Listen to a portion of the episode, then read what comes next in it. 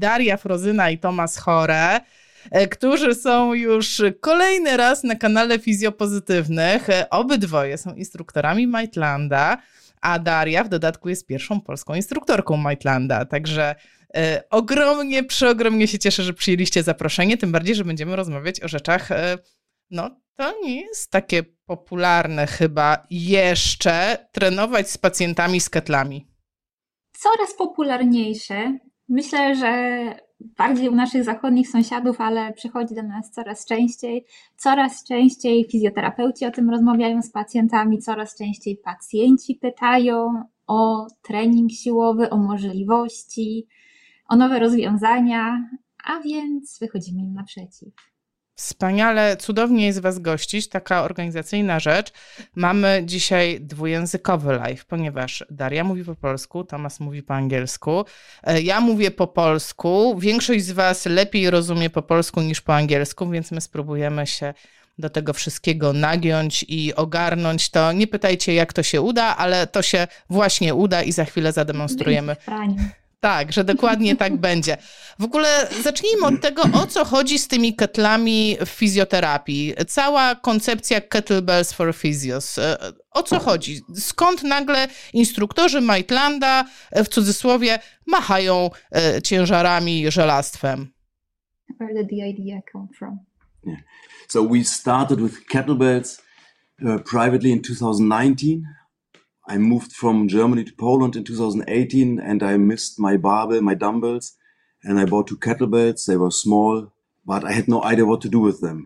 And then when Corona started, we were sitting every evening in front of YouTube and we checked this channel and this channel. And then I tried and tried and then bam, we were on fire. And then we working with us a lot. And then when we got patients again after Corona, uh, we started with patients and it was just amazing. Fun and amazing, successful, and that was the, the start of all. Czyli początek był taki dosyć trywialny. Thomas przeprowadził się z Niemiec do Polski, brakowało mu jego sprzętów, jego sztangi i całej siłowni, którą tam miał, więc stwierdził, a najłatwiej będzie, jak sobie kupi z kilka ketli. Kupił, no ale tak za bardzo nie miał pojęcia, co z nimi robić, więc sobie coś tam sam kombinował. Potem zaczęła się korona, siedzieliśmy w domu, i nic innego nam nie pozostawało, jak sobie oglądać jakieś tam filmiki na YouTubie. No jak już te ketle były, to trzeba je było wykorzystać. I sami zaczęliśmy trenować, a jak zaczęliśmy sami trenować, to stwierdziliśmy, że to jest świetne, świetne narzędzie. A więc przynieśliśmy je także na grunt pracy z pacjentami, bo skoro nam to tyle radości dawało i widzieliśmy tyle fajnych efektów dla nas samych, to dlaczego nie dać tego i naszym pacjentom? Ale to brzmi trochę jak trening, tak? No, to jest trochę tak, jak ja bym poszła na siłownię, dostała ketla w rękę i tutaj dawaj teraz te swingi, czy co tam się z tym żelastwem mm-hmm. robi. No to to jest w końcu trening dla pacjentów, czy wykorzystujecie to faktycznie w takiej klasycznie rozumianej terapii? Is it a training or treatment? Both. And I, I think in general therapy and training there is not a clear border. It's more a fluent process. And for some, it's just therapy. For them, it's therapy and training. And for, for some, it's just training. It depends clearly on, on what the patient needs and what the patient wants. To jest zarówno jedno i drugie, bo tak naprawdę ciężko jest postawić wyraźną granicę pomiędzy treningiem a terapią. Dla niektórych to faktycznie jest bardziej terape- podejście terapeutyczne, dla niektórych terapia płynnie przechodzi w trening, a inni po prostu potrzebują treningu. Różni pacjenci, różne zapotrzebowania. A nie boją się? Wiesz, ja, ja pamiętam swoje pierwsze spotkanie z ketlem, taką styczność i dla mnie to było nawet nie to, że sam ten odważnik był straszny. Straszne było to, że musisz nim machnąć i jeszcze takie klasyczne ćwiczenie, nie swing, nie, że machniesz i on ma cię uderzyć w tyłek. To było dla mnie tak straszne, ja myślałam, że on mi pogruchocze kości, przysięgam. On nie ma uderzać w tyłek, absolutnie. No to... on się tam nie powinien znaleźć. Idealnie, idealnie, no to w takim razie dementujemy mity z siłowni przy okazji. Tak, zdecydowanie. Myślę, że pacjenci bardziej są zainteresowani niż się boją, no bo stoją te kulki w gabinecie, a co to jest, a co tym można zrobić, to chyba sami sportowcy tylko do was przychodzą, kto tym macha, ja mówię ja. Nie, no pani to chyba nie, pani to nie dałaby rady tego podnieść, ale oczywiście my też nie od machania zaczynamy, przynajmniej nie za wszystkimi.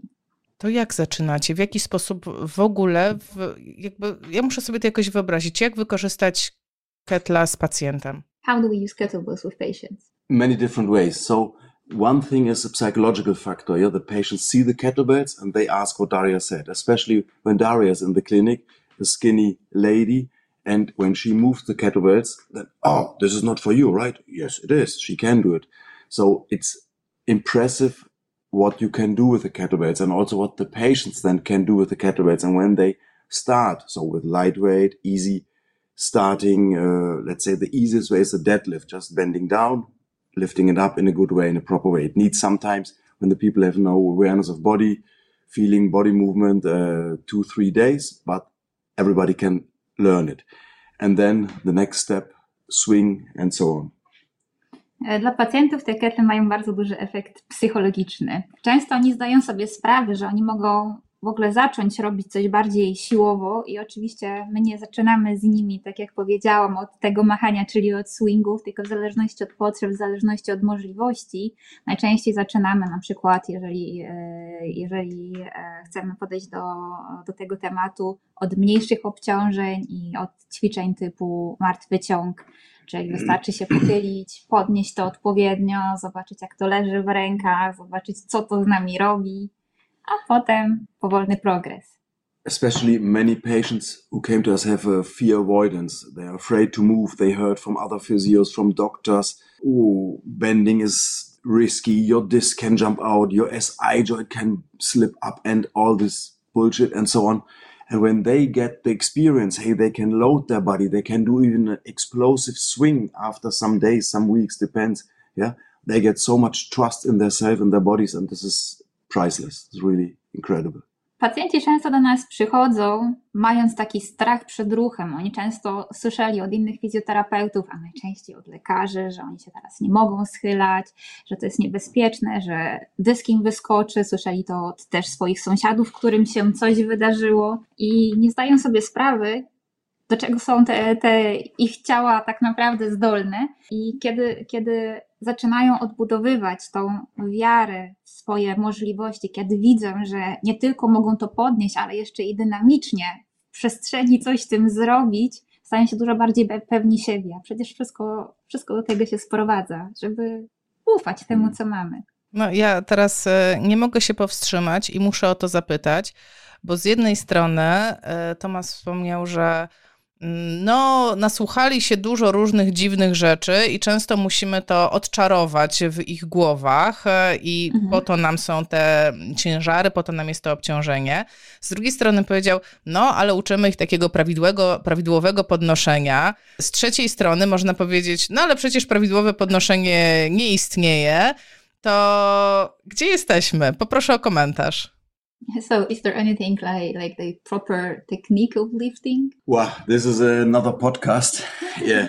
Na um, ten temat można i kolejny podcast zrobić. Yeah. So I would say yes, there are reasons to lift weights even with a flexed spine. But for the ordinary patient or for the majority of patients, let's say ninety-five, ninety-eight percent of all patients, I always prefer with a lordotic lumbar spine as much as possible, lordotic lumbar spine, and this is the very much safer way, definitely. Oczywiście podnoszenie wielu rzeczy w bardzo różnorodne sposoby jest zupełnie naturalne, ale kiedy myślimy o treningu i w szczególności kiedy myślimy o pacjentach, to zdecydowana, zdecydowana większość z nich lepiej, żeby ten trening siłowy robiła z odpowiednią pozycją kręgosłupa, z dobrą techniką. To jest to dodatkowe obciążenie. A macie wielu w ogóle pacjentów ortopedycznych, tak jak rozmawialiśmy przed transmisją, to wspomnieliście, że głównie pracujecie z szeroko rozumianą ortopedią, czyli to, to nie jest trening dla... W waszym wypadku po prostu nie prowadzicie pacjentów neurologicznych, nie prowadzicie dzieci, ale kręgosłupy, barki, kolana, bioderka, wszystko się pojawia, cała, cała po prostu cały przegląd ortopedii. To jak wygląda takie, takie standardowe rozumowanie kliniczne? Czyli macie jakiś, macie jakiś taki proces, że przychodzi pacjent i z definicji każdy skończy z ketlami? Czy macie jakiś taki, no nie wiem, no jak to wygląda? For definition, will everybody finish up of our patients with kettlebell training? If Daria is a therapist, yes. With me, every second.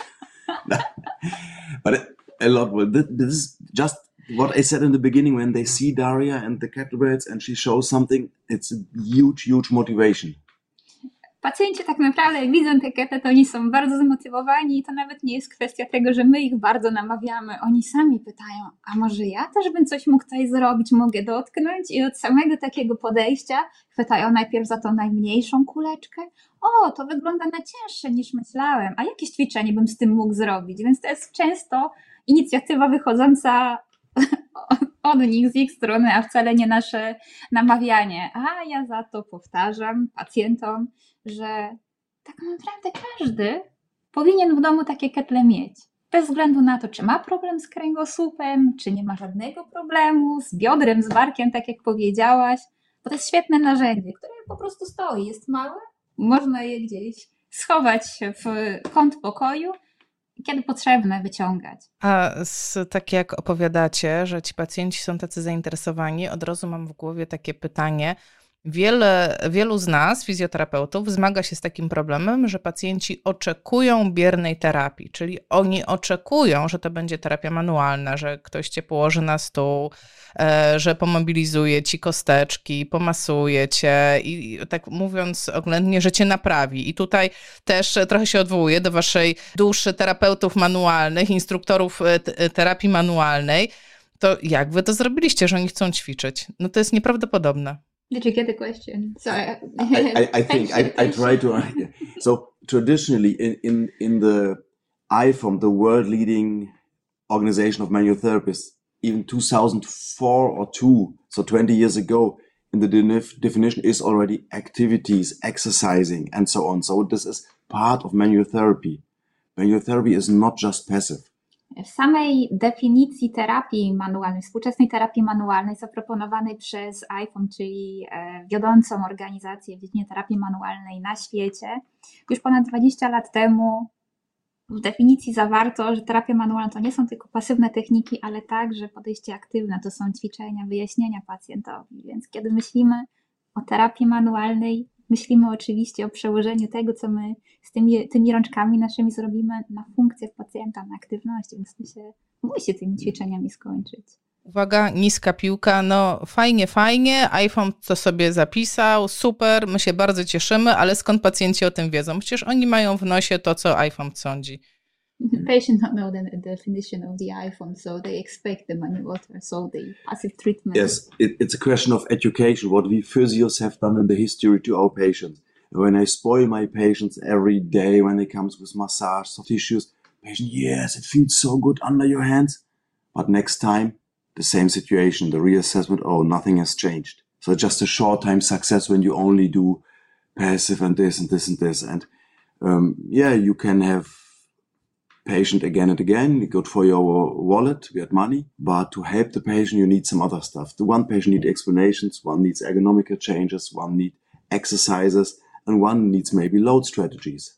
Kwestia tutaj leży przede wszystkim w tym, jak pacjenci są uwarunkowani, jakiej terapii doświadczyli wcześniej, zanim, zanim trafili do nas, bo często właśnie terapeuci, w szczególności w przeszłości, myślę, że to jest już bardziej historyczne podejście, kładli tych pacjentów na stół, wymasowali, pewnie, że pacjentowi jest fajnie, ale to jest podejście bardzo krótkoterminowe i po chwili pacjent wraca, oczywiście dla terapeuty, w szczególności jeżeli pracuje w, prak- w sektorze prywatnym, to jest bardzo opłacalne podejście, bo ten pacjent wraca, bo na chwilę mu pomogło. Ale kiedy myślimy o takim podejściu fair do pacjenta, no to jednak ten trening gdzieś zawsze, zawsze będzie zwieńczeniem, zwieńczeniem tej terapii, żeby pacjent miał własne strategie radzenia sobie z problemami.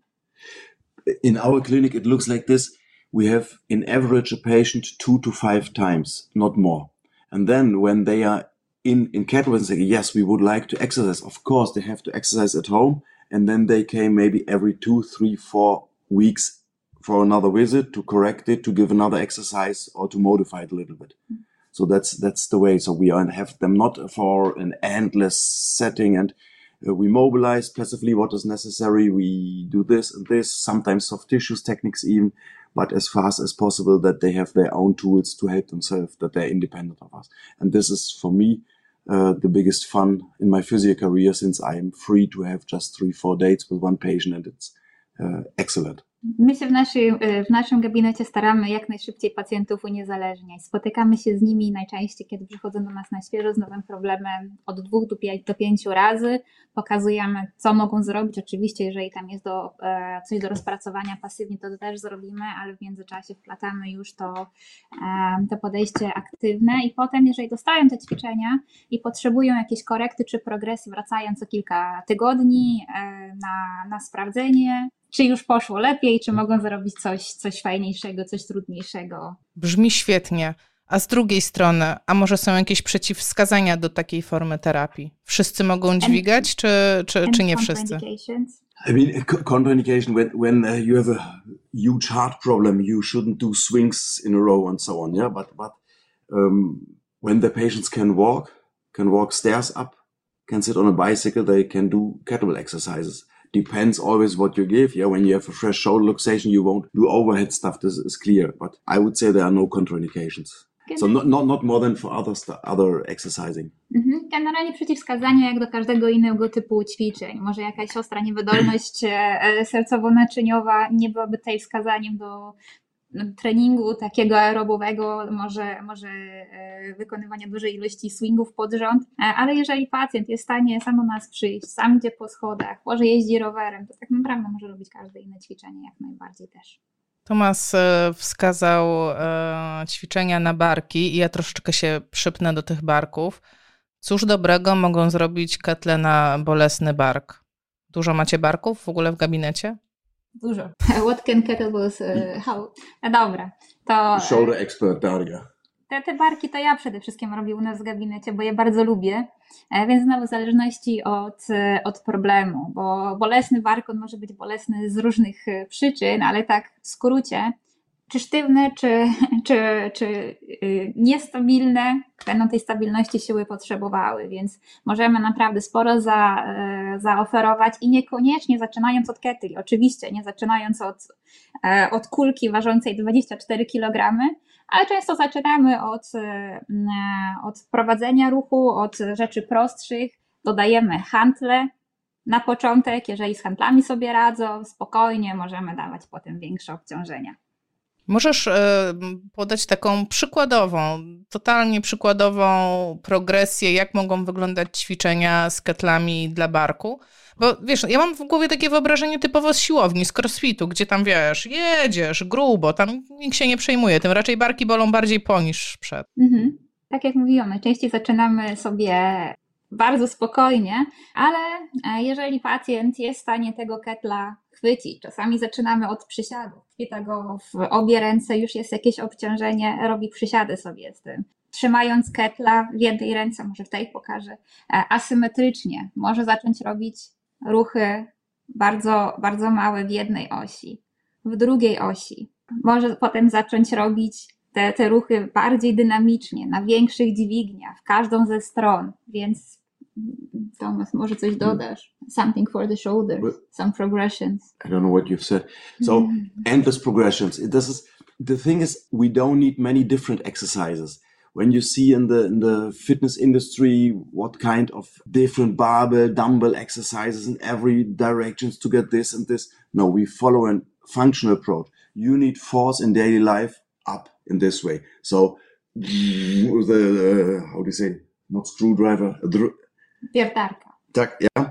Okay, so just take a weight and move it straight up. That's all. Yeah, this is, this is, and then you can increase the reps, you can increase the weight, you can increase the speed, or you can do it bottom up, that the kettlebell is on top, that you have just the, the grip and here's the, the kugel. Kulka. This, this is a very nice whole body stability, for example. Thank you. It's nice to have an assistant close to say. Yeah. So if you do this, you need much less weight when, than for the normal exercise.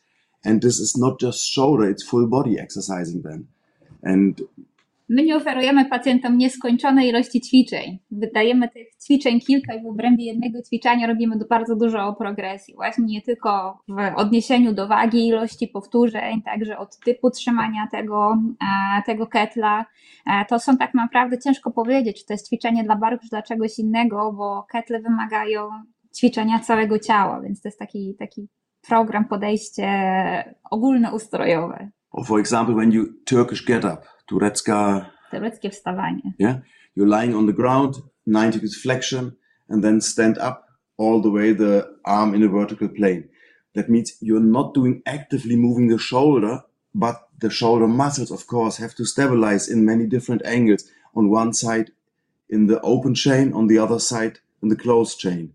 Or the windmill, you stay here and then you bend down your body, you rotate your thoracic spine, you flex the hips, and the shoulder is also in completely different angles. It's an excellent shoulder exercise. Kiedy myślimy o, o tych barkach, tak naprawdę nie myślimy o wyłącznie poruszaniu tym ketlem, stojąc gdzieś, machając nim do, dookoła, ale wiele ćwiczeń typu właśnie tureckie wstawanie, jak powiedział Thomas, czy windmill, to są ćwiczenia, gdzie jeden bark jest stabilny, wokół tego barku my obracamy całe ciało, więc nie ruszając samym barkiem, poruszamy całym ciałem i te, te mięśnie jakby z drugiej strony pracują, stabilizując go, wzmacniając go. Brzmi bardzo jak terapia w neurologii, muszę ci powiedzieć. W neurologii bardzo często stabilizujemy tą słabszą kończynę i poruszamy dookoła ciałem, żeby aktywować łańcuchy mięśniowe. I to jest niby ten sam ruch, ale zupełnie inaczej przebiega, inaczej jest kontrolowany. Takie widzę... Takie widzę podobieństwo. Asia, ja się z neurologii wywodzę. No to ja już to rozumiem, bo to rzeczywiście, tak, ja troszeczkę pozwolę sobie tak podsumować, czy ja to dobrze rozumiem. Ja tak porównuję tyle, ile mam doświadczenia z crossfitem do tego, co usłyszałam w tej chwili. W crossficie mam odmachać jakąś ilość powtórzeń i progresować to tą ilością powtórzeń albo wagą ketla, tak w dużym skrócie. A tutaj... Mhm. Działam bardziej na funkcji, czyli stabilność. Jakbym się miała przyczepić do kontroli motorycznej, do tej takiej klasycznej piramidy kontroli motorycznej, to najpierw naucz się go trzymać, potem naucz się go trzymać i obracać się dookoła niego, potem naucz się coś nim robić i dopiero na samym końcu wstaniesz po turecku, czy machniesz dotykając lub nie dotykając pośladków. Wiesz, jest dyskusja na czacie, więc nie wiem, jakieś głosowanie zrobimy, czy coś na koniec. Koniec, na koniec ja na pewno jeszcze wrócę do kwestii pośladków. Pewnie. Słuchaj, z różnych poziomów pacjenci startują. Niektórzy są na tyle gotowi, że i na tyle motorycznie przygotowani, że pokażemy im raz tego, tego swinga na przykład klasycznego, bo to jest jedno z naszych takich najczęściej wykorzystywanych ćwiczeń i oni to robią, oni to robią pięknie. Więc dlaczego mamy gdzieś tam ich, ich powoli i stopniowo przygotowywać? Jeżeli my ich najpierw sprawdzimy, co oni są w stanie zrobić aktywnie, bez żadnego obciążenia.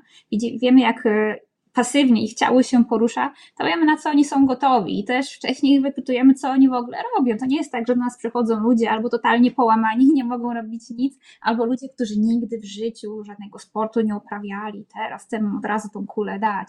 Niektórzy przychodzą już na, na, na pewnym poziomie, często wyższym niż gdzieś yy, yy, ja jestem, z większymi mięśniami. No ale też może im pokazać coś, prawda? Ja nie muszę dźwignąć z tych stu kilogramów, które nie w stanie dźwignąć, tylko odpowiednio dźwignąć moją, e, e, moją wagę, z którą sobie radzę, ale pokazać, że on takie same rzeczy może robić po prostu z większym obciążeniem. I tak jak słucham, to y, tak naprawdę wszystko naraz się ćwiczy, no ale z drugiej strony, nawet jak opowiadacie o swoim szkoleniu, to są takie jednostki, które w szczególności warte są zaopiekowania ketlami. I też już wspomnieliście na początku, że bóle pleców, lęk przed ruchem, że to jest jedna z takich jednostek, rzeczywiście te ketle będą miały taką specjalną wartość. Ja tak się przewrotnie zapytam, a czemu? To przecież no, w tej chwili no, chyba bóle pleców, najczęstsza przyczyna w ogóle niepełnosprawności na świecie, chyba naj... ja nie wiem, czy jest coś, co częściej wy- występuje na świecie niż bóle pleców tak naprawdę, więc no jakby czymże te ketle są lepsze od innych terapii? Od szkoły pleców. O, od, od tej, przepraszam, że tak powiem, świętej szkoły pleców, bo we wszystkich badaniach praktycznie naukowych porównuje się oddziaływanie X do szkoły pleców. Mm-hmm. Okay, so uh, back pain is the most common disease overall yes. right now, uh, and why should kettlebell uh, approach be better than, let's say, this this holy uh, back school? I hate the word back school because school is for many people, many of us, not in a nice memory. So for me, this is uh, ruled out already. Now, but seriously, so with the kettlebell, you can do two different things. You can move slowly, more or less almost static exercises like the Turkish get-up, but you can also do explosive moves like snatch or swing, for example. And the swing, every patient can learn. Snatch is a little bit more complicated, but the swing, everybody can learn. And when you do this, you have also for elderly people, activation of muscle fibers, muscle growing. There's a nice study with ladies between sixty-five and seventy-five years with uh, sarcopenia, so so uh, reducing of, of contraction, uh, contractile fibers in the muscle. And just eight weeks kettlebell training, they increased the muscle strength. And even with four weeks breaks, they checked again, there was still a clinical significance difference in the muscle. So so just eight weeks training had a long-term effect in elderly ladies on, on strength. And this is not only with kettlebells possible, but easier, let's say. Mm-hmm. E, Okej, okay. Z ketlami mamy o tyle fajnie, że możemy robić ćwiczenia totalnie statyczne praktycznie i możemy robić ćwiczenia bardzo dynamiczne. W zależności od potrzeb, tutaj mamy e, łatwe, e, łatwe przejście z jednego typu do drugich. Tam wspomina o e, jednym typie badań, bo, bo z tymi ketlami to, to du- dużo już badań zostało zrobionych i jeszcze więcej teraz jest w trakcie i ciągle coś wychodzi, tak jak powiedziałaś na początku, robi się to modne, tak, także w świecie nauki, więc dużo sprawdzają. Te badania, które właśnie wspomniał Tomasz, e, wzięli pod lupę grupę starszych pań z sarkopenią, czyli traciły te, te włókna kurczliwe w mięśniach i zaproponowano właśnie ośmiotygodniowy trening z ketlami. Czyli właśnie taki ogólnoustrojowy. Starsze kobiety, tam chyba sześćdziesiąt pięć siedemdziesiąt pięć lat i po, tych, po, po, po tym okresie treningowym zdecydowanie lepiej się przedstawiała ich sytuacja biologiczna i ten efekt utrzymywał się nie tylko zaraz po, ale je sprawdzili dużo później i ten, ten efekt wzrostu siły, poprawy kondycji ich mięśni utrzymywał się, więc tak jak powiedział Tomasz, to nie jest jedyne narzędzie, ale jest to narzędzie, którym można zrobić to szybciej i łatwiej. What is also a huge benefit compared to barbells, for example, it's easy to storage at home. Yeah, a kettlebell doesn't take much space. We have eight, nine kettlebells here, right? One meter close to us. We have much more in the clinic, and um, you can start with one kettlebell. You don't need to invest much money. So that's also one point which is has to be practical for a patient. Um, Co jest jeszcze tutaj taką zaletą treningu z ketlami? Można je mieć w domu, nie trzeba iść na siłownię. One naprawdę, tak jak powiedziałam na początku, zajmują mało miejsca. Mamy tutaj stojące koło nas piękne, kolorowe osiem ketli. Stoją sobie w kąciku i to jest znaczna przewaga w stosunku do trzymania w domu jakichś tam gryfów, sztang, talerzy. Więc, więc na pewno, na pewno jest to fajna rzecz, a, a druga sprawa to nie chodzi o to, żeby od razu powiedzieć pacjentowi, a kup sobie ich osiem, bo zaczynamy od jednego, jednego, dwóch maksymalnie, dopasowujemy te parę ćwiczeń do, do odpowiedniej masy, jeżeli pacjent chce, potem zwiększa sobie tą e, swoją kolekcję, a jeżeli nie chce, zostaje sobie z tymi e, swoimi jedną, jednym, dwoma i naprawdę nawet z jedną Z jedną kulką, z dwoma ketlami można zrobić niekończącą się ilość ćwiczeń. Tymczasem na czacie trwa dyskusja, która firma jest najlepsza. A, Macie ulubioną markę? Macie ulubioną markę ketli? Czy audycja zawiera lokowanie produktu? We we can say it was so we, we we wanted to buy in Poland, but then the fabric was closed and they were not available. And then we were researching and we found very good ones in Italy.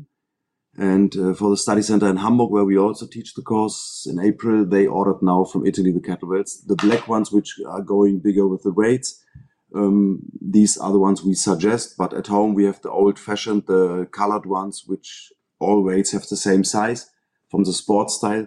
But what we do is not the sports style, it's the so-called hard style. Mm-hmm. Nothing against the sport style, but it's it has it's nothing for patients. It's completely a different thing. Z ketlami w Polsce był, był taki moment, że była naprawdę ograniczona dostępność. Tak naprawdę to się stało w trakcie, w trakcie pandemii. Te ketle były wykupione, nie było, nie było szansy ich, ich dostać. My mamy w domu ketle turniejowe z, od gdańskiego zresztą producenta Leona. Wcześniej w gabinecie mamy, mamy ketle żeliwne, te takie czarne. Z kolei tam część pochodziła też z polskiej, od polskiego producenta, to było Centrum Kettlebell Polska i one były świetne, ale niestety spłonęła fabryka i teraz tam praktycznie nic nie jest dostępne, więc my znaleźliśmy całkiem niezłą ofertę we włoskiej firmie, ale w Polsce teraz naprawdę są ketle, które... które są odpowiednie i e, można nimi, e, można nimi odpowiednio trenować, bo to e, kwestia wyważenia, kwestia samego chwytu, z czego on jest zrobiony, jak on jest szorstki, czy, czy jak, jak jest śliski, e, jak jest wyprofilowane to ucho, za które chwytamy, to odgrywa dosyć sporą rolę, więc jeżeli mamy już faktycznie inwestować w coś, to warto, warto zastanowić się, w co zainwestować, bo takiego kettle się kupują, zostaje na całe życie. Czy... Chrome handlebar, like Z B S. Is... No takie właśnie te chromowane e, e, chwyty są niezbyt... niezbyt And no neoprene protection, this is completely... Też ta, ta ochrona neoprenowa, ta osłonka neoprenowa nie jest potrzebna. Czyli po prostu żelazo, duża kulka czy mała kulka, bo tutaj widzę dyskusję na czacie, czy kulka ma rosnąć wraz z wagą, czy nie powinna rosnąć, wszystkie kulki powinny być takie same. To właśnie mówię, są, są, są dwa typy, są te turniejowe, które mają różne kolory, wszystkie mają tą samą, tą samą wielkość, my takie mamy właśnie w domu tutaj koło nas, a, a z kolei w gabinecie mamy żeliwne, te, które rosną właśnie z wagą. Z nimi się ciutek inaczej tra- trenuje, ale nie powiedziałabym, że dla treningu z pacjentami ma to duże znaczenie. Ale dla pacjentów sami wybraliście żeliwne, te, które zmieniają jednak swój rozmiar. Tak, bo te kolorowe to tak pod względem designu do naszego gabinetu średnio. Ja, Co mam powiedzieć? Ja pozwolę sobie jeszcze wrócić do tego, na czym skończyliśmy, na tych osobach starszych, na sarkopenii. Jak ja słyszę osoba starsza, od razu w głowie mi się odpala temat zwyrodnienia, jakieś problemy stawowe i nie boimy się wtedy obciążania? What about osteoarthritis? So depends, yeah. When you have an acute inflammation in the hip joint and walking hurts, I wouldn't do swings and I wouldn't do squats with the additional weight. Yeah, depends like like in all situations. But cartilage needs a stimulus, and for cartilage, stimulus is compression. So loading is in general good for osteoarthritis. I tu znowu zależy od stanu pacjenta. Jeżeli pacjent, obciążając się swoją własną masą ciała, ma na początku problemy, żeby chodzić, bo to boli, to na pewno nie, nie sugerowalibyśmy, żeby robił to z jeszcze większym obciążeniem. Ale jak tylko znormalizowany jest ten bodziec stawowy lub pacjent nie jest jeszcze w takiej sytuacji, że, że, że zwykłe ruchy z jego masą ciała są bolesne, to jak najbardziej trening można już poprowadzić, więc... więc o, nie dajemy dodatkowego obciążenia typu e, przysiady z obciążeniem e, i, i swingi tam, gdzie, gdzie to jeszcze nie jest wskazane. We have right now some patients who have on one side uh, hip artificial replacement, on the other side osteoarthritis, but not in a, in a acute state, let's say. And they do the swing to get full extension in the hip joint, so mobility, get strength in the glute max and glute medius and all the other effects. So mm-hmm. This is excellent exercise. And I would say this, the swing for hip osteoarthritis the best if it's not an acute state. Mm-hmm. Thomas ma teraz e, pacjenta sześćdziesiąt plus, plus. Jednej, e, po jednej stronie ma endoprotezę stawu biodrowego, a po drugiej stronie małe zmiany zwyrodnieniowe i on z nim ciśnie te swingi, bo nie ma nic lepszego dla tej chrząstki, żeby dostać taki właśnie bodziec z obciążeniem e, i mają naprawdę świetne efekty. No i co? No to jedno... Yeah, yeah. When, when, you have, when you have a low back pain patient, let's say with a give in extension, it means when he moves the arm up, he has too much lordosis. When uh, he looks back, too much lordosis. Yeah. So when the lumbar spine is not controlled, also then you can start with a swing and emphasize, hey, hold your belly, hold your belly tight. Yes. And then they can learn it in even a dynamic way. This is, for example, a huge advantage to the classic back school. Yeah. Where you do everything slowly controlled and this, and then with small weights. And when you learn this with the correct breathing technique, it's for most patients possible. There are some with kyphosmic or spondylolisthesis where maybe these patients can't learn. You can try, but when there's pain, pain, pain, stop. Yeah. So this is the one limitation factor maybe. Jeżeli mamy, myślimy teraz o pacjentach z bólem w odcinku lędźwiowym, ten ból spowodowany jest zaburzoną kontrolą motoryczną, czyli na przykład podnosząc ręce nadużywają odcinka lędźwiowego, obracając się za siebie, nadużywają odcinka lędźwiowego. Możemy ich jak najbardziej chociażby klasycznego swinga nauczyć, skupiając ich nie tylko na technice, ale właśnie na tej dynamicznej kontroli. Tutaj mamy dużą przewagę nad, tą, nad tymi szkołami pleców, gdzie wszystko jest takie powolne, statyczne, skup się tylko na tym, mała waga, niezbyt dynamicznie, a tutaj właśnie w ruchu, w tych, w tych takich naszych funkcjonalnych wyzwaniach staramy się zwrócić uwagę na to, jak on kontroluje. No i oczywiście większość pacjentów jest w stanie się tego nauczyć, ale jeżeli myślimy o pacjentach, którzy mają niestabilności strukturalne, typu kręgozmyki, które są aktywne i bolesne, jeżeli my nawet z nimi próbujemy, I, I z niektórymi faktycznie wychodzi, udaje się, dobrze to kontrolują i mamy, mamy super efekty, ale jeżeli mimo tego, że on stara się kontrolować,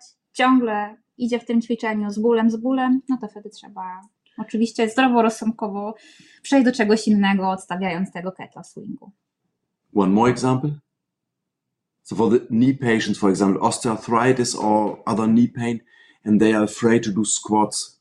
That doesn't matter, goblet squats, kettlebell or whatever. You can also do a swing and then modify the swing that they do a little bit more knee flexion than normally. And then they are not that afraid because this is dominantly a hip exercise, not a knee exercise. And slowly forward and then later you can go to the squat also with them. So very tricky ways to do it and... and Tutaj mamy taką jeszcze metodę podstępną na przekonanie pacjentów z problemami z kolanem różnego typu, którzy boją się, boją się przysiadu, mówią, że przysiad może był czynnikiem, który wywołał im ten problem, albo w przysiadzie bardzo boli, no to nie będziemy z nimi cisnąć od razu oczywiście tych przysiadów, ale znowu wracamy do swinga, który tak naprawdę jest ćwiczeniem przede wszystkim skupionym na biodrach, ale możemy delikatnie zmodyfikować i w tym swingu z tej idealnej wersji zrobić wersję z większym zgięciem w kolanie i pacjenci nawet nie wiedzą, że oni się trenują w tym czasie kolano i to kolano zaczyna być bardziej, bardziej stabilne, zaczynają bardziej ufać i często z tego my już możemy powoli, powoli iść, iść w kierunku przysiadu. I to jest ten moment, że no musimy rozstrzygnąć to, czy w czasie swingu kettle dotyka pupci, czy nie dotyka. When you do swing, should the kettlebell touch your butt? My butt, no. This, but but should be... The buttocks, no? Yes, but between between the legs, definitely, if you mean this. But, but uh, wchodzi pomiędzy nogi, ale nie bujamy nim tak do góry, żeby pośladków dotykał. No ale wiecie, że wiele osób tak uczy. Ja byłam tak uczona i na, na czacie też tutaj e, Michał chyba pisał, że kettle powinien tak delikatnie w tą pupcie klep, klepnąć. No mu, słuchajcie, nie. no musimy to rozstrzygnąć, to jest ważna to, sprawa. To, to, to poczekajcie, Tomasz tutaj e, chwycił, e, dajesz. Marta mówi, że nie może klepnąć. Nie, kle- nie klepie. Nie, nie, nie klepie. I, I, I think I know where's the mistake. Um, when... When the kettlebell touches your butt, the kettlebell is not heavy enough. Uh-huh. With with kettlebells, lightweight is not always perfect to learn the technique or to do it. Mhm. Tomasz mówi, że chyba wie, w czym, w czym tutaj tkwi błąd. Jeżeli kettle dotyka tyłka, to znaczy, że jest za lekki. Tutaj często w treningu z kettlami Tomasa pokazuje odpowiednią technikę. Za lekki, za lekka masa nigdy nie doprowadzi do tego, że ta technika będzie wyglądała odpowiednio. The problem is YouTube is full of... I don't want to say wrong techniques, but let's say full of techniques which are not for patients, not for health. For sports reasons, yes, but not for patients. And we treat patients, therefore kettlebells for physios means uh, what is the safest way to do it. Mm-hmm. Tomasz tutaj mówi, że internet jest pełen takich pułapek, ponieważ możemy się z internetu tak naprawdę nauczyć wszystkiego, zobaczyć wiele rzeczy, które może i w świecie sportu są w porządku, ale jeżeli myślimy o pacjentach, to nie wszystko będzie już w porządku. Stąd właśnie pojawił się ten, ten pomysł Kettlebells for Physios, żeby wykony, wykorzystując naszą wiedzę, naszą zdolność analizy ruchu, naszą zdolność analizy zaburzeń ruchowych, w danym przypadku pacjenta, to jest to, co my mamy, czego inne grupy zawodowe nie mają, dostosować właśnie to podejście pseudosportowe na grunt osób, które mają jakieś zaburzenia, a chciałyby, chciałyby popracować, wzmocnić się. Aż by się chciało ciągnąć tą dyskusję, Marta pisze, że tak właśnie za małe obciążenie, ciężkim ciężarem nie da się tego wykonać z dotknięciem pośladka. Z drugiej strony ja od razu sobie myślę, o matko, takie ciężkie obciążenie na te barki, na te nadgarstki, ojeju, o matko. No, ja to nie jest takie... tylko pytać i zobaczyć. Nie jest takie oczywiste. A jakby, mhm. a jakby się tak zdarzyło, że ktoś dzisiaj obejrzał tą transmisję, czy nie wiem, później obejrzy sobie na YouTubie, tak? I tak sobie myśli, kurczę, fajny pomysł, fajny, fajny, mam ketle, mam pacjentów, no to do dzieła. To czy są jakieś takie rzeczy, które bezpiecznie można wdrożyć? Zaraz sobie porozmawiamy, na co definitywnie uważać, ale zacznijmy tak pozytyw. Co można zrobić, jak można w jakiś taki bezpieczny sposób wdrożyć ketle do codziennej terapii, nawet nie mając szkolenia? So, if you are a physio, you've got some kettlebells available, you treat patients and you think, okay, I could also do this. Uh, is there any safe way that we can introduce the, the kettlebells to, to our daily, daily work with patients? Something that we can do even without a, uh, like a uh, course on this? You need some experience. This is, looks easy, but it's much more difficult. So let's say I had in Warsaw in October, last year in October, a demo patient in front of the group. I treat real patients.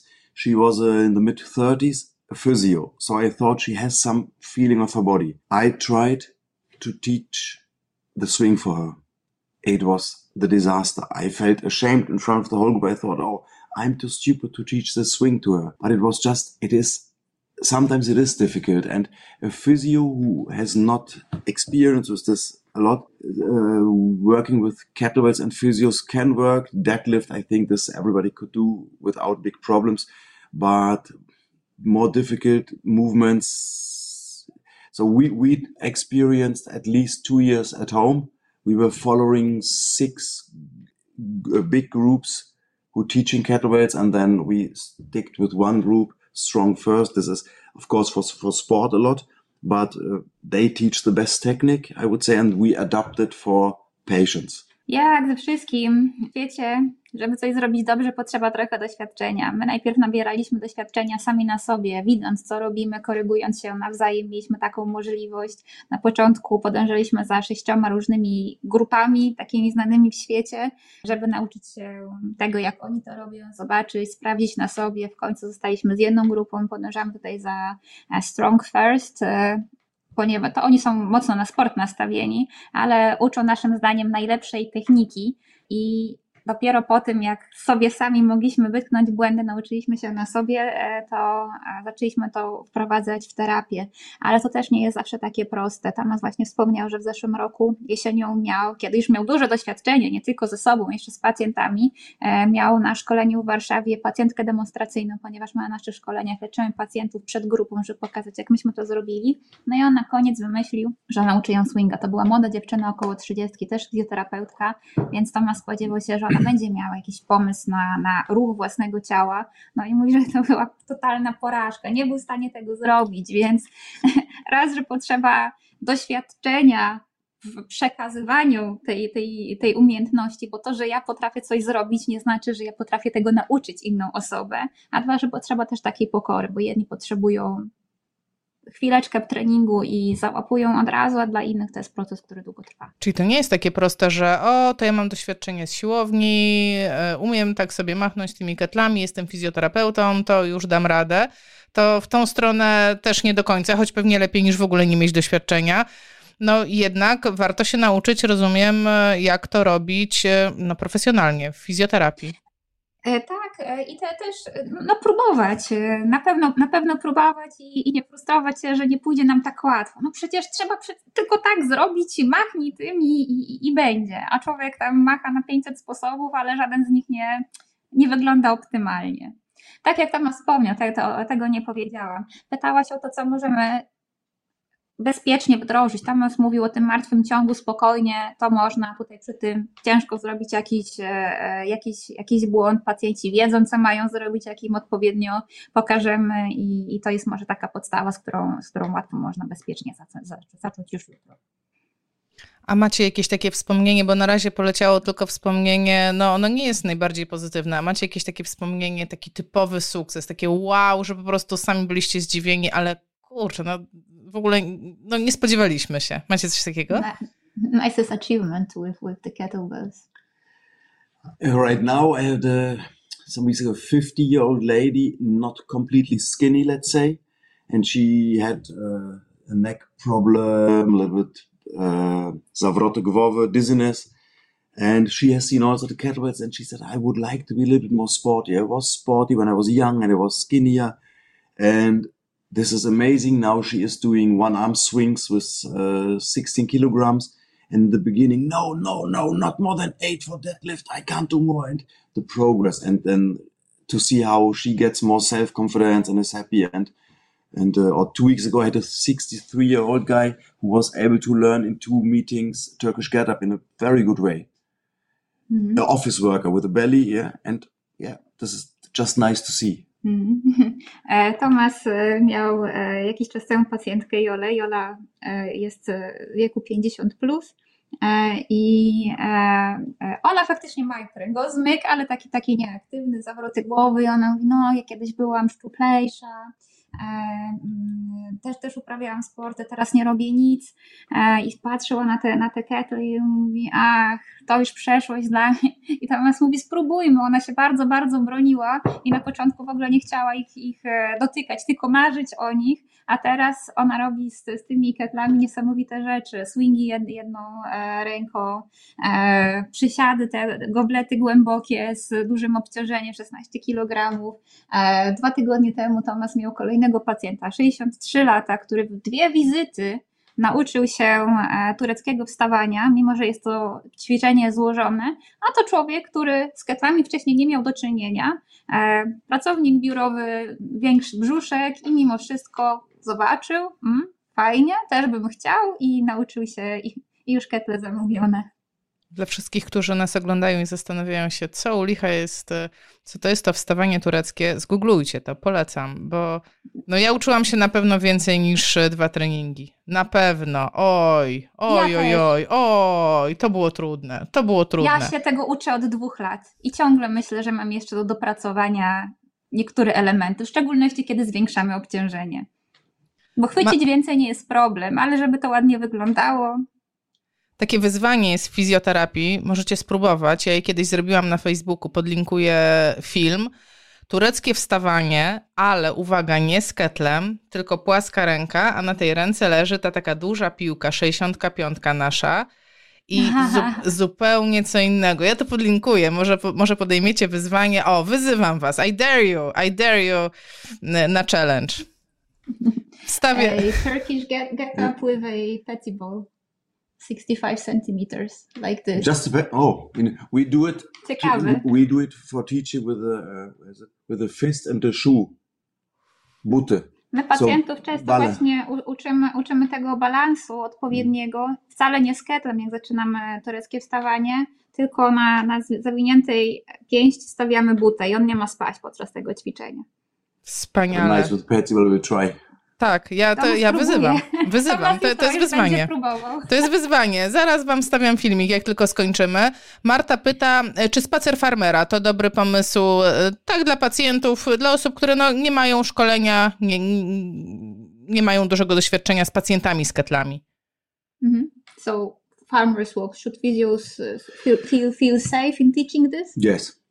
Every physio should be able to teach farmers walk, definitely. Każdy fizjoterapeuta yes. powinien być w stanie tego nauczyć pacjenta. A jeśli ktoś chciałby się więcej nauczyć, no bo tak mówimy ogólnie, tak, używamy słownictwa, swingi, goblet, squat, no to są takie specyficzne rzeczy. Był, tam się gdzieś zarzut pojawił, um, czyli już nie pamiętam, jak to jest po angielsku, tak, tak ale, ale pojawiło się to, tak, no dla osób, które nie mają takiego doświadczenia, nie są to takie oczywiste rzeczy, to już musisz być zaznajomiony z siłownią. To jeżeli ktoś chciałby się tego nauczyć, to gdzie się nauczyć, gdzie szukać informacji na ten temat. Nie ukrywam, że dążę troszeczkę do waszego szkolenia, jak ono wygląda i jak się na nie zapisać. Mm-hmm. So uh, where should people look for information if they don't know what is Turkish get-up and so on, and they would like to learn? So, so you, you can say this. So I, I really think the Strong First YouTube channel has excellent movies, excellent explanations. And uh, another Strong First guy, he is Luca Cuccia on YouTube, mm-hmm. uh, Canadian one. I think this is the best source. Możemy wam podlinkować tak naprawdę te, te mm-hmm. strony, z których my się uczyliśmy samej techniki.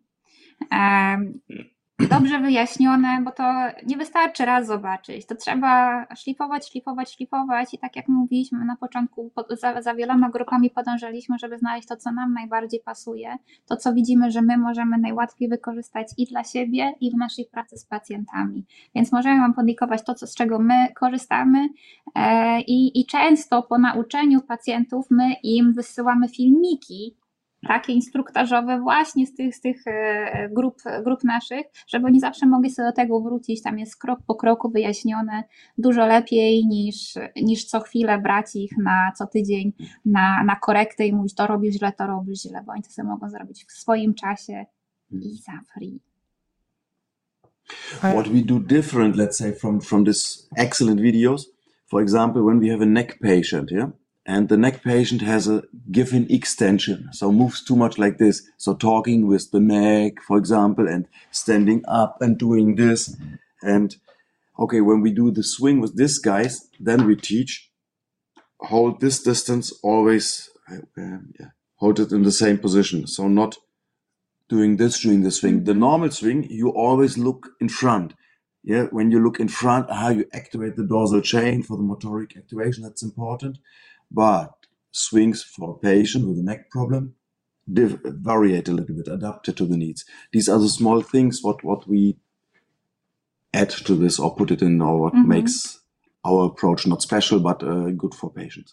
A safe. Więc tej, tej podstawowej, klasycznej techniki można nauczyć się naprawdę bardzo fajnie z tych, z tych kanałów YouTube'owych, ale jeżeli chodzi o pacjentów i stąd się wziął cały pomysł stworzenia tej koncepcji Kettlebells for Physios, bo tu nie chodzi o to, żeby nauczyć pacjenta standardowej techniki, ale techniki zaadaptowanej do potrzeb pacjenta. I tutaj Tomasz na przykład e, mówi o pacjencie, ktu, który ma e, zaburzenia motoryczne w obrębie szyi, jakby mówi tą głową, mówi, mówi szyją, może ma e, nadruchomość w niektórych częściach, jakąś niestabilność funkcjonalną, e, to my taki zwykły swing adaptujemy wówczas nie do tej techniki standardowej, idealnej, tylko do techniki, która będzie odpowiednio stymulowała te grupy mięśniowe, które u pacjenta są niewydolne. Więc to nie jest tylko pokazanie, przyjść na kurs i pokazać ćwiczenia, tylko dać pomysły, jak te ćwiczenia można zaadaptować do różnych scenariuszy klinicznych, do różnych problemów, z którymi pacjenci do nas przychodzą. A ile trwa to szkolenie? How long is the course? One and a half day till now. Jak na, tą, jak na ten moment półtora dnia. I w półtora dnia jakie jednostki się pojawiają takie kliniczne? Czy ogólnie mówicie? Jakby jak to wygląda? No bo ja próbuję sobie to wyobrazić. Mhm. Czy bardziej na takim szkoleniu nauczę się myśleć poprzez kettle, czy bardziej się nauczę takich konkretnych jakichś rozwiązań, że nie wiem, no jak masz ból szyi, to korzystne będzie to, to i to. Jak masz tam, nie wiem, bioderko, to korzystne będzie to, to i to. So do we teach clinical scenarios in the course? Yes. So we, we are teaching six basic techniques. Yeah. Uh, for example, the swing, the, the get up, press up, and so on, in a lot of variations. And then we give clinical examples. Ah, now this and this and this exercise would fit, but maybe with this or this adaptation. And we give also programming rules, very, very easy programming rules that the patient can work and progress on his own. Mhm. A więc w trakcie te, tego półtora dnia uczymy sześciu technik. Bardzo lubimy, jeżeli kursanci są już z nich chociaż podstawowo przygotowani, żebyśmy mogli dopracować sobie tą technikę, ale przy okazji omawiamy, mając tą technikę, w jaki sposób do konkretnych zaburzeń, konkretnych jednostek klinicznych możemy daną rzecz zmodyfikować.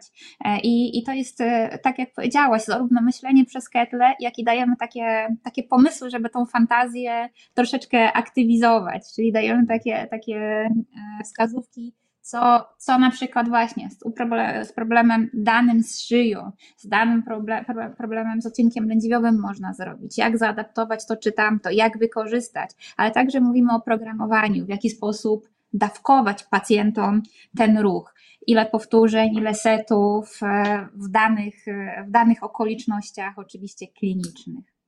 To jest bardziej dla osób dopiero początkujących w świecie fizjoterapii, czy bardziej dla takich, które już są mocno ugruntowane, już pracują jako rozwinięcie swojej terapii?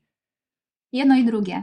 Bo jeżeli nie mieliśmy, pracujemy dwadzieścia lat w zawodzie i nie pracowaliśmy wcześniej z kettlami, to jest nowy pomysł, nowa opcja, nowe narzędzie, ale także dla tych początkujących. Którzy, Dadzą radę? Dla, ja tak... którzy z, z, Wiesz, ludzie, ludzie często mają takie wątpliwości i jest to absolutnie uzasadnione. Czy dam radę, czy nie wiem, moja znajomość anatomii jest dostateczna w tym wypadku, czy moja znajomość siłowni jest dostateczna. To nie jest tak, że każdy fizjoterapeuta, po prostu jego pasją jest chodzenie na siłownię i machanie żelastwem.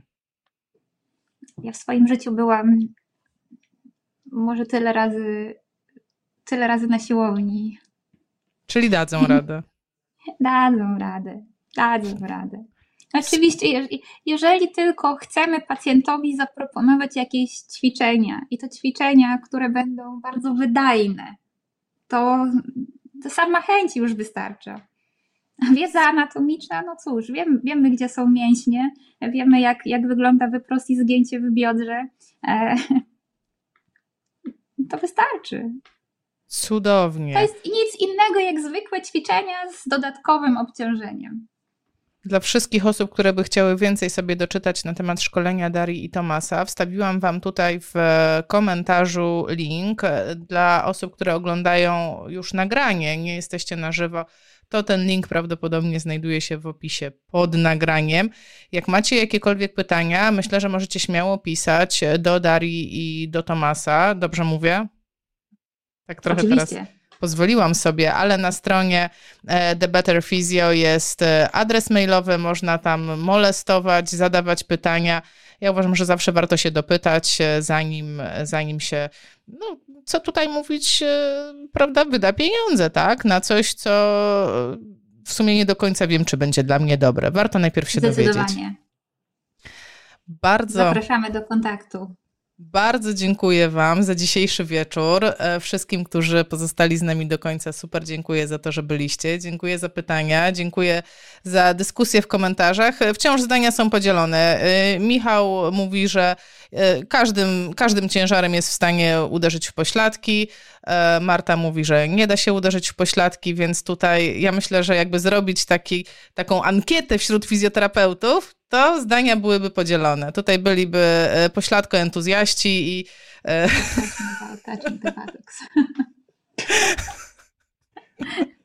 I mean, when you do kettlebell swing with two twenty-four kilogram belts and pow, forty-eight kilo against the butts, that's not fun, so I think this makes no sense at all. Gdybyśmy sobie wyobrazili, Michał, tak, mówił, że jest w stanie każdą masą dotknąć. Jeżeli zrobi swinga podbójnego z dwoma dwoma ketlami po dwadzieścia cztery kilogramy i on chciałby tym dotknąć tyłka, to, to jego tyłek chyba nie będzie zbyt zadowolony. So when, Więc to raczej nie ma sensu dotykanie tego. It, it's just the, the way it is like when you're in this ninety degrees shoulder flexion position, yeah? And the kettlebell moves up. Where I am. So when the... Yeah. No, then the weight is too light. It, mm-hmm. It's just horizontally and the same when you go back. It's not...